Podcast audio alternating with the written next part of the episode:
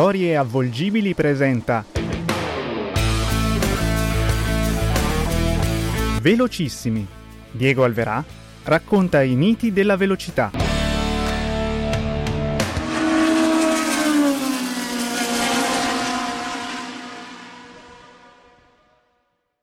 Eh, sarebbe una cosa bella vincere Monza, ma sarebbe più bella vincere un campionato mondiale, credo.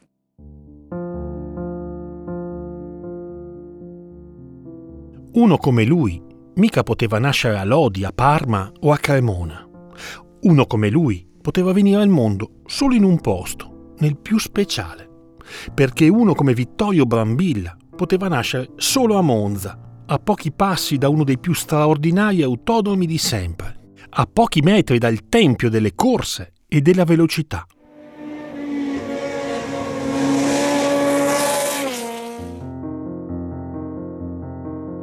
A Monza Vittorio era di casa in tutti i sensi.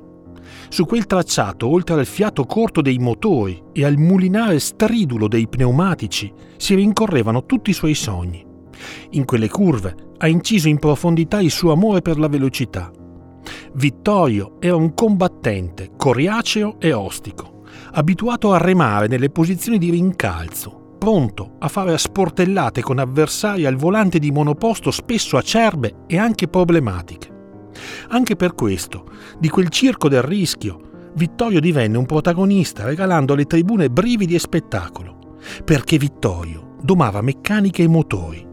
Aveva imparato a tenere in pista monoposto spesso inguidabili, aveva capito come controllarle sino a spingerle nel vento. Di quella specialità di seconda fila lui era il maestro assoluto. Ci vogliono soldi per prendere la macchina, soldi per tenerla a posto, soldi per meccanici, per gomme, quindi è uno sport abbastanza costoso.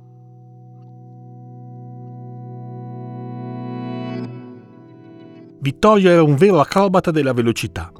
Danzava sul filo dei secondi a bordo anche e soprattutto di auto scarsamente competitive. Eppure riusciva a dare filo da torcere a tutti gli avversari Quel suo straordinario talento, quella padronanza assoluta di mezze velocità, emergeva ogni qualvolta le bizze aeree del meteo annullavano i vantaggi procurati da soldi, sviluppo, cavalli e aerodinamica. Erano le condizioni più difficili e scivolose a far girare le sue ruote alla stessa velocità dei rivali. Erano acqua e tempesta a regalargli chance altrimenti impensabili. Proprio lì in quei frangenti bagnati e instabili nel bel mezzo di nuvole cariche di acqua e polvere, emergeva infatti tutta la sua esuberante bravura, quella che gli faceva spremere ogni singolo cavallo da motori altrimenti spompati, quella che gli permetteva di accelerare dove gli altri frenavano, di scodare nervosamente nei punti in cui nessuno, ma proprio nessuno azzardava, perché il suo mestiere era correre con mezzi che non correvano era andare veloce con monoposto che faticavano anche solo a tenere la pista. E lo faceva sempre, non solo quando pioveva, perché Vittorio non aveva solo un piede pesante come un macigno, ma anche una speciale sensibilità e un grande cuore, lo stesso che gli valse la stima incondizionata del pubblico e la tessera di socio onorario dell'esclusivo club dei più temerari. All'inizio hai fatto tutto, cioè hai fatto da meccanico anche esatto, la tua macchina? Ho fatto da meccanico sulla mia macchina, da pilota nella macchina e da autista del camion. Come molti altri talenti cristallini della sua generazione, anche Vittorio si mise al volante in tenera età. La sua infanzia trascorse per buona parte a giocare con il fratello Tino nell'officina di famiglia. Quel rumoroso cono d'ombra tenne a battesimo speranze inconfessabili. Nel destino di Vittorio e di Tino c'era la pista, quel lungo nastro di asfalto a pochi chilometri da casa che scuoteva animi e pensieri ogni fine settimana. La moto fu il primo amore. Poco più che ventenne, Vittorio si iscrive al trofeo Cadetti 175 e non sfigura affatto, mentre il fratello maggiore si dedica già alle quattro ruote. Promuovere e sostenere due carriere motoristiche è però un impegno troppo gravoso per la famiglia. E così Vittorio attende il suo momento e fa il tifo per il fratello maggiore nella speranza che i primi successi regalino anche a lui qualche buona opportunità. E Tino lo ripaga, scalando velocemente le categorie sino alla Formula 2, regalandogli così abitacoli, spazi e risorse economiche. Vittorio non si fa pregare e appena può ne approfitta. Nel 1972 arriva così il primo titolo italiano. Lo conquista al volante di una Brabham Ford e di una Birel spinta da un propulsore Alfa Romeo.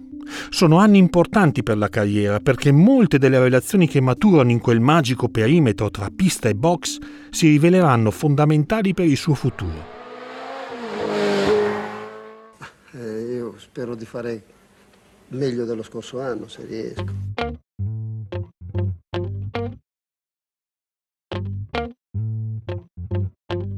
La stagione successiva Vittorio tenta la scalata al titolo europeo di Formula 2. Inizia il campionato pilotando la March del fratello, ma la svolta arriva solo nel corso della stagione, grazie anche all'inizio di un fortunato sodalizio commerciale con una vicina realtà industriale leader dell'utensileria. Finalmente arrivano risorse fresche da investire, da mettere a frutto. E così Vittorio acquista una ben più competitiva March 732 motorizzata BMW e comincia a mettere in fila gli avversari più agguerriti e titolati. Quando spinge è una furia della natura, irruento e caparbio. Per tutti in pista è un brutto cliente, sia quando si attacca agli scarichi che quando guida scompostamente il plotone. Vittorio sale sul gradino più alto del podio in Austria e in Francia. Terminerà la stagione al secondo posto solo per via di un regolamento complicato. L'aria però è cambiata. Finalmente gli addetti ai lavori si accorgono di lui. Lo sponsor, la famiglia Ciceri, crede fermamente nelle sue capacità e finanzia il grande salto. È così che nel 1974 Vittorio approda finalmente alla massima serie, al volante di una March 741.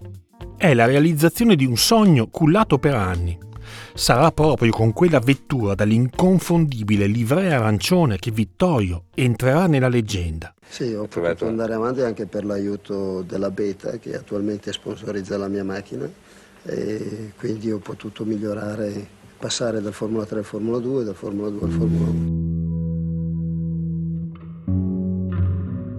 Quella prima stagione lo vede fare raramente capolino nel gruppo dei primi. Vittorio è bersagliato dalla sfortuna ma l'abilità che mette in mostra è grande quanto il suo cuore. Finisce a punti sulla pista austriaca, la sua preferita dopo quella di Monza, e quel risultato pare un buon viatico per la stagione successiva. Il 1975 infatti pare proprio il suo anno, ma la 751 si rivela tanto veloce quanto fragile. Il punto debole sono i freni che si surriscaldano rapidamente e vanno letteralmente in fiamme. Brambilla strappa la pole position in Svezia e a Zolder si tiene dietro tutta la concorrenza, sino che la meccanica non lo abbandona. In quelle condizioni Vittorio ha bisogno di una mano atmosferica. Così attende paziente la prima burrasca, non solo per la sua proverbiale abilità di pilota, ma anche per raffreddare meglio dischi e tamburi, giungendo finalmente al traguardo. Se lui non sospetta due giri la corsa, io chiamo Lauda e Regazzoni nel box, perché io ho la televisione, la sua è...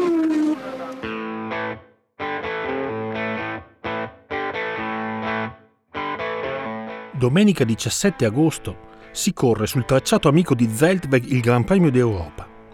Piove a dirotto e fa anche freddo. È una strana e tragica domenica.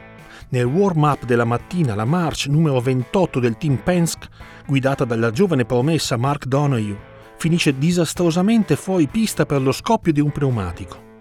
Il crash è terrificante e non lascia scampo al giovane pilota americano che entra in coma. Vi rimarrà tre giorni prima di andarsene per sempre.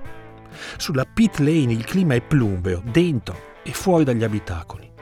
A tenere compagnia i piloti in griglia ci sono preoccupazione e rabbia. Brambilla parte dalla quarta fila e all'abbassarsi della bandiera inizia una straordinaria ed emozionante rimonta, andando a prendere tutti i migliori, sfilandoli uno per uno. La sua marcia affianca e supera Hunt, Price, Mass, Peterson e Lauda. Vittorio guida come un mago, ammaestrando il diluvio, guardando rivoli d'acqua e pozzanghere per 29 lunghi giri, prima dell'inevitabile sospensione della gara. L'abbassarsi della bandiera a scacchi è una specie di liberazione, la fine di un incubo. La gioia è incontenibile il pilota Brianzolo si lascia finalmente andare alla tensione e all'entusiasmo.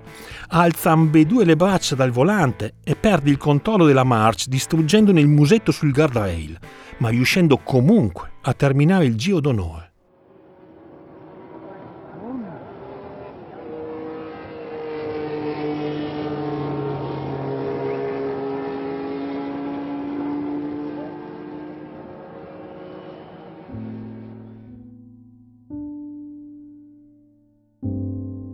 Quella vittoria, ottenuta a 38 anni suonati con un'esaltante rincorsa a Lauda e Hunt, rimane ancora oggi un manifesto incredibile.